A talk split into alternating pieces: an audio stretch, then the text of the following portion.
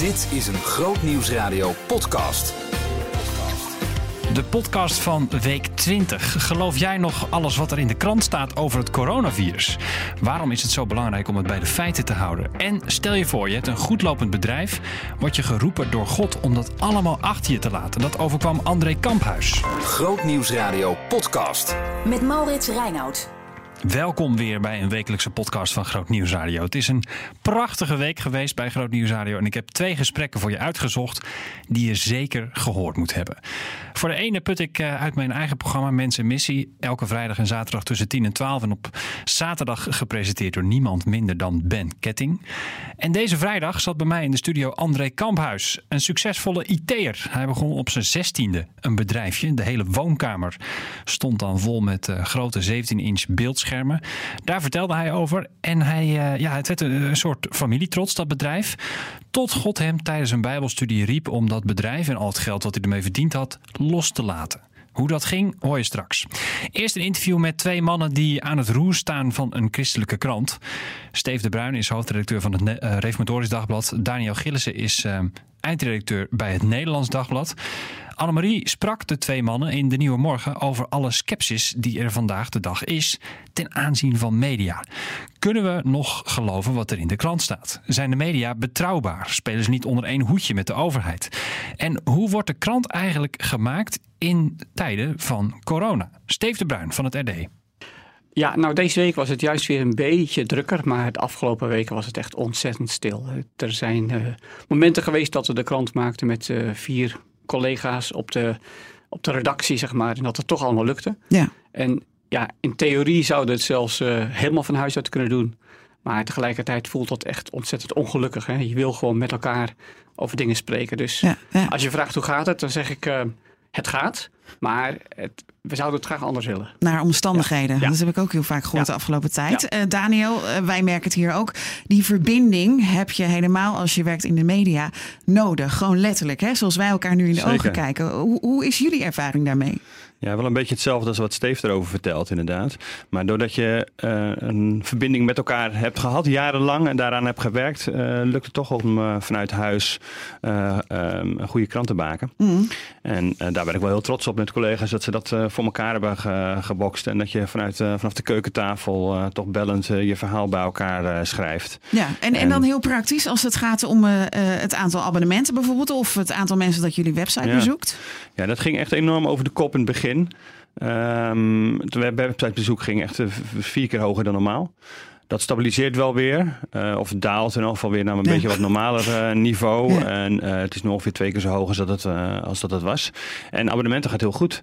Eh, er komt ook, we hebben ook een campagne gevoerd net voor de coronacrisis. Dus misschien dat dat ook heeft ongetwijfeld ook zijn effect gehad. Ja. Maar het is natuurlijk wel, inderdaad wat je net zei in je inleiding, eh, mensen zijn op zoek naar betrouwbaar nieuws. En eh, dat is wat wij onder andere kunnen bieden. Ja, en ook op de website van het Reformatorisch Dagblad is het drukker dan ooit. Ja, absoluut. Eh, we hebben normaal gesproken rond de 40, 50.000 unieke bezoekers per dag. En eh, ja, er zijn nu momenten, dagen waarop het 150.000 is. Ja.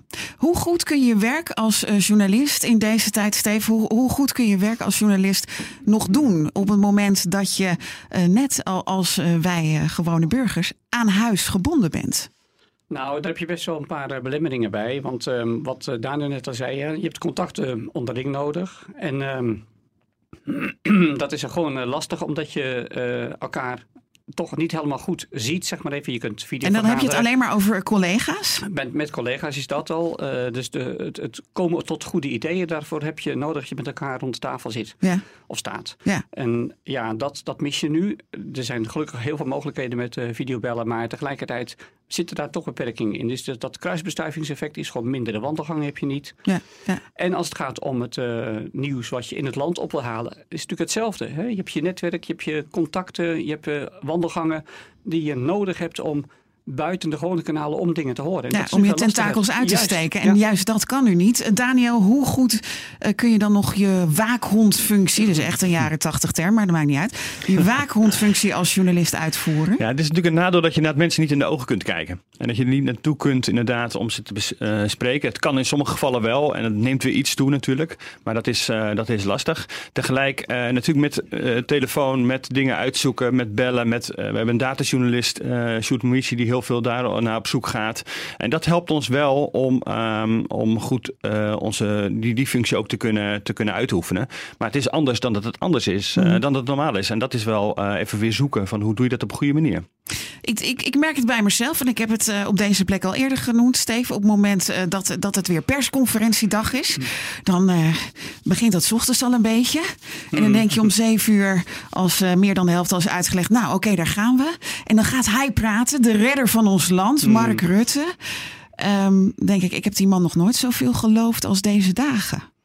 Ja, er zit tegelijkertijd een keerzijde aan. Hè, van, uh, we volgen uh, in de media vrij trouw wat, uh, wat de overheid ons meegeeft. Um, en die controlerende functie, die heb je nu slechter dan ooit. Hè? Je kunt dus niet zo goed achter de schermen kijken. Nou, dat, laat mij heel concreet maken. Zijn jullie een spreekbuis van de overheid geworden? Um, ik kan wel zeggen dat in de commentaren en in de duiding van het nieuws dat wij eh, de lijn volgen die de overheid voorhoudt. Dat is wat anders dan dat je spreekbuis van de overheid vind, uh, bent, denk mm. ik. Want um, Um, in de intro had je het erover dat er heel veel andere verhalen rondzweven, zeg maar. Ik denk dat het juist ook eigen is in deze tijd dat mensen hun toevlucht nemen tot iets waar ze snel geloof aan hechten en wat in hun straatje past. Ja. Uh, en een soort ja, ingebakken wantrouwen gaan krijgen. Uh, dat vind ik wel een enorm probleem in deze dagen. Um, je kunt het je kunt het heel moeilijk weerleggen wat allemaal wordt beweerd. Maar tegelijkertijd um, hecht ik dan toch het meeste waarde aan wat, wat wetenschappers zeggen, omdat die in mijn ogen vanuit een bepaalde onafhankelijkheid en boven de partijen. Ja, uh, maar aan de, aan de andere kant, uh, wetenschappers die zeggen ook de hele tijd, we weten het eigenlijk niet. Nee, maar dat is misschien wel eerlijker dan dat je allemaal zegt dat jij wel weet hoe het in elkaar zit en waar het vandaan komt en wat het doel ervan is. En ja, onderstoken wil je sowieso niet, zeg maar. Dus het is in eerste instantie, zeker in zo'n eerste tijd, moet je even kijken van oké, op welke manier, wat communiceert de overheid en uh, daar um, natuurlijk je vragen bij, bij stellen en uitzoeken en uitdiepen, maar niet totaal iets anders gaan zitten beweren. Mm -hmm. Dat heeft, mm als er geen grond heeft. Hè. Um, en nu is natuurlijk de tijd gekomen. Dat zie je in de Kamer ook. Dan zie je hetzelfde gebeuren eigenlijk wat, wat je ook in de media... reflectie. Even achterover leunen, kijken. Precies. Ja, ja. En even kijken van oké, hoe staat het er nu voor? En ja. uh, heeft de RIVM inderdaad uh, de waarheid helemaal in pacht? Nee, dat, natuurlijk, dat weten we vanaf het begin af aan uh, wel. Dat er natuurlijk wetenschap is ook... vanuit elke discipline wordt op een andere manier daarnaar gekeken. En het, het totaal moet een plaatje geven. En zo zijn wij ook als journalisten daarmee bezig... om dat, dat uit te zoeken en steeds een beter en breder beeld te krijgen. Nog een concrete voorbeeld, concrete vraag, Steve. Uh, bijvoorbeeld uh, RIVM communiceert, overheid communiceert anderhalve meter, dat weten we allemaal. Um, maar er zijn mensen ontzettend alleen, echt letterlijk alleen. Mm. Er is niemand als ze thuiskomen. Um, die mensen vereenzamen en die hebben letterlijk behoefte aan een omarming bijvoorbeeld. Ja. Hoe verwoord je dat als krant? Want als ik je goed beluister, zeg je dus nee, wij volgen de richtlijnen van het RIVM. RIVM mag niet. Nou, um, dat je die richtlijnen uh, volgt en dat je zegt dat die goed te verdedigen zijn en dat die ook de beste manier zijn om nu toch het, uh, het virus uh, enigszins in bedwang te houden. Dat wil niet zeggen dat je geen oog hebt voor die andere kant en dat je die ook aan het woord laat, dat je mm-hmm. juist die nood laat klinken en dat je daarmee ook dat duidelijk maakt richting de overheid. tegelijkertijd um, zijn er ook andere manieren om dat te doen. Hè. Dat vind ik juist weer mooi in deze tijd dat mensen elkaar meer dan ooit weten te vinden, opzoeken. Dat er vanuit de kerken bijvoorbeeld heel veel extra gedaan wordt. Weliswaar dan allemaal via technische middelen en zo. Dat is allemaal tweede rangs, dat besef ik wel. Maar het is wel meer dan ooit. Ja, en dat... ja aan de andere kant, Daniel, bij jullie in de krant uh, uh, lees ik Jan Wolsheimer die zegt het is uh, klaar met, nou niet klaar met YouTube filmpjes kijken, dat zei hij niet. Hmm. Maar dit is wel de tijd voor de kleine groepen. Thijs van der Brink, hmm. niet in jullie krant, riep vorige week op tot wat is er toch stil? Waarom komen we niet op de bris voor die kerk? Ja. Is dat iets wat bijvoorbeeld bij het ND past? Hè? Even, even goed vooraan een punt maken? Nou, ik denk dat wij eerder hebben gewaarschuwd van ga als kerken niet nu uh, doen alsof je heel anders bent dan de rest. En doe daarin mee ook wat regels die voor, uh, voor anderen gelden, laat die ook voor de kerken gelden. En uh, ik heb hier natuurlijk de hele tijd, je hebt een onrust en dat had een, een bodem, dat er een onrust opeens ontstond over kerken hebben een uitzonderingsregel. die mogen nog met 30 bij elkaar komen, de rest mag het niet. En dat heeft een hoop gedoe gegeven, ook een hoop ruis. Er is ook een hoop onzin volgens mij verteld in, rondom de kerken. Maar dan moet je even pas op de plaats maken. Is beter om, om te zorgen dat het niet alle ogen op, op jou gericht zijn. En dat je dat doe, geef dan het goede voorbeeld. Doe het dan op een zo goed mogelijke uh, manier. Uh, vervolgens is het nu natuurlijk ook wel weer zaak om na te denken, een beetje reëel te zijn. Uh, als de sportscholen voor zichzelf opkomen. Natuurlijk mogen de kerken ook wel voor zichzelf opkomen. Mm -hmm. Maar ik denk dat Volksheim wel een punt heeft als het gaat om. Voorlopig zitten we niet met, met 100, 200, 300, 400 mensen in een kerk. Dus zoek een dus andere vorm. Zoek een andere ja. vorm ja. en invent, wees inventief. En dat geldt ook weer voor alle groepen natuurlijk. Elke bedrijfsonderdelen onderdelen in de samenleving moeten weer kijken op welke manier gaan we vormgeven aan die anderhalve meter en al dat soort dingen. Ja. En wees daarin ook, uh, val niet alleen terug op oude vormen, maar kijk ook of er nieuwe vormen zijn. Dat was eh, Daniel Gillissen van het Nederlands Dagblad. En Steve de Bruin van het Reformatorisch Dagblad in gesprek met Annemarie. Het hele gesprek, want het gaat nog verder, um, kun je terugluisteren via onze website grootnieuwsradio.nl. Grootnieuwsradio podcast. Met Maurits Reinoud. Roeping, dat is een onderwerp wat wel vaker voorbij komt in het programma Mens en Missie. Want er zitten eigenlijk altijd mensen die op een bepaalde manier zijn gaan bouwen aan Gods Koninkrijk in hun baan of naast hun baan. En dan komt wel vaker de vraag voorbij: is het dan een roeping? Voor André Kamphuis heel duidelijk. En voor de een is een roeping nou ja, een, een hoorbare stem. Voor de ander is het een Bijbeltekst die recht in het hart spreekt. Voor weer een ander is het een fluisterstem die maar net in een bepaalde richting wijst. André Kamphuis maakte zijn eigen roeping mee. Ik was ooit op een, uh, bij een bedrijf uh, in, op de computerafdeling beland. En dat uh, ging zo succesvol dat toen ik 16 was, ben ik mijn eigen bedrijf begonnen. Ingeschreven zo. bij de Kamer van Koophandel. En dat is toen ja, een klein beetje uit de hand gelopen. eigenlijk het hele huis werd overgenomen door grote dozen. Met, hè, vroeger had je nog die grote 17-inch computerschermen. Ja. Um, met een hele grote achterkant natuurlijk. Ja, ja klopt. Ja. klopt. Dus uh, soms dan uh, was de hele, de hele huiskamer stond vol met grote dozen omdat ik een grote bestelling had. En, ja. en, dat was mijn leven. Computers, verkopen, business. Het klinkt een beetje als het begin van zo'n uh, verhaal zoals Google is begonnen en zo. Weet je, al die bedrijven die, die in, in de techbranche groot zijn geworden. Ja, het begon eigenlijk in mijn huiskamer of begon in mijn garage. Ja, ja. Uh, had jij ook een beetje dat beeld? Had je zoiets van, nou, dit wordt mijn toekomst. Dit wordt, dit, ik ga een uh, groot bedrijf bouwen of zo. Nou, dat weet ik niet. Ik, nee? ik, ik kijk nooit zo ver naar voren. Op dat moment was het leuk. school, dat was een bijbaan dit was wat ik deed. Uh, vond ik leuk, was ik goed in. Ja. Maar ik dacht wel van, hé, hey, als we... Ik, ik ga later accountancy uh, doen. En Oh, ik ja. wilde wel ja, in de internationale business. Dus dit, dit computerbedrijf, dat was een bedrijfje voor het moment van, hè, van toen. Ja. Ja. Doreen is nu jouw vrouw. Ja. Die zat toen bij jou in de klas, hè, in die Klopt. tijd. Eh, eh, gingen jullie toen al met elkaar om? Of, eh? Ja, ik, volgens mij was dat tegen het einde van het eh, examenjaar. Ehm, kijk, ik, ik, ben al, ik ben tot geloof gekomen vlak voordat ik 18 werd. En daarvoor hebben we elkaar nooit echt gezien. Eh, want ik was bezig, bezig met, mijn, eh, met mijn computerbedrijf en, zij was met andere dingen bezig. Zij had heel erg een interesse voor eh, talen, Afrikaanse talen. Dat is ze later ook gaan studeren in Leiden. En ehm, ja, zij had al eh, de droom opgegeven dat er ooit iemand zo gek zou zijn om met haar mee te gaan.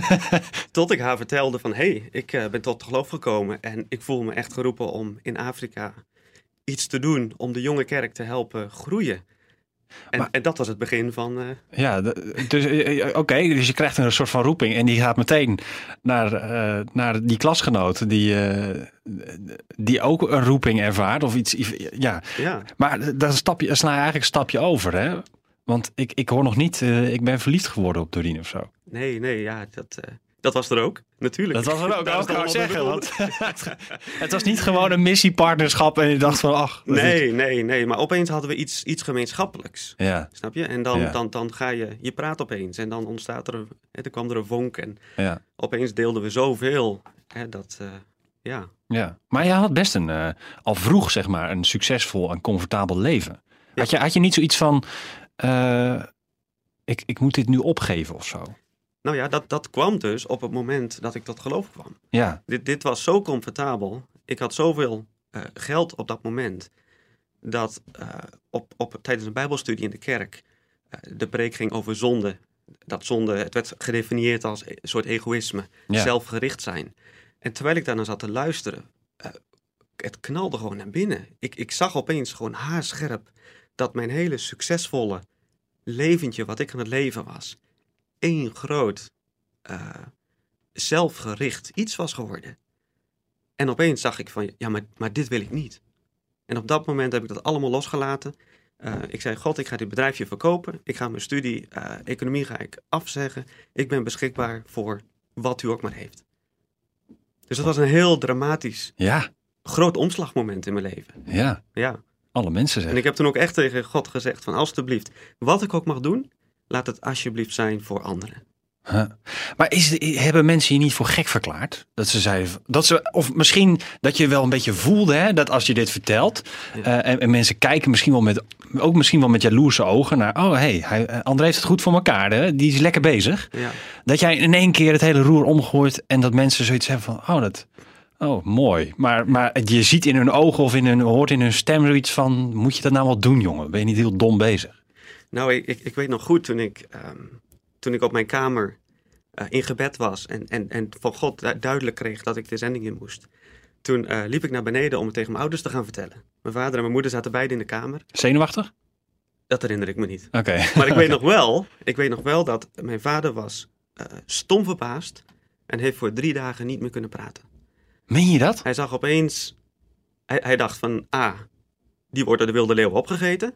En B, dat hele bedrijf waar hij eigenlijk een beetje ingegroeid was, wat Ja. een soort familietrots begon te worden. Ja, Hij dacht van ja, maar dat gooi je toch nu niet te grabbel?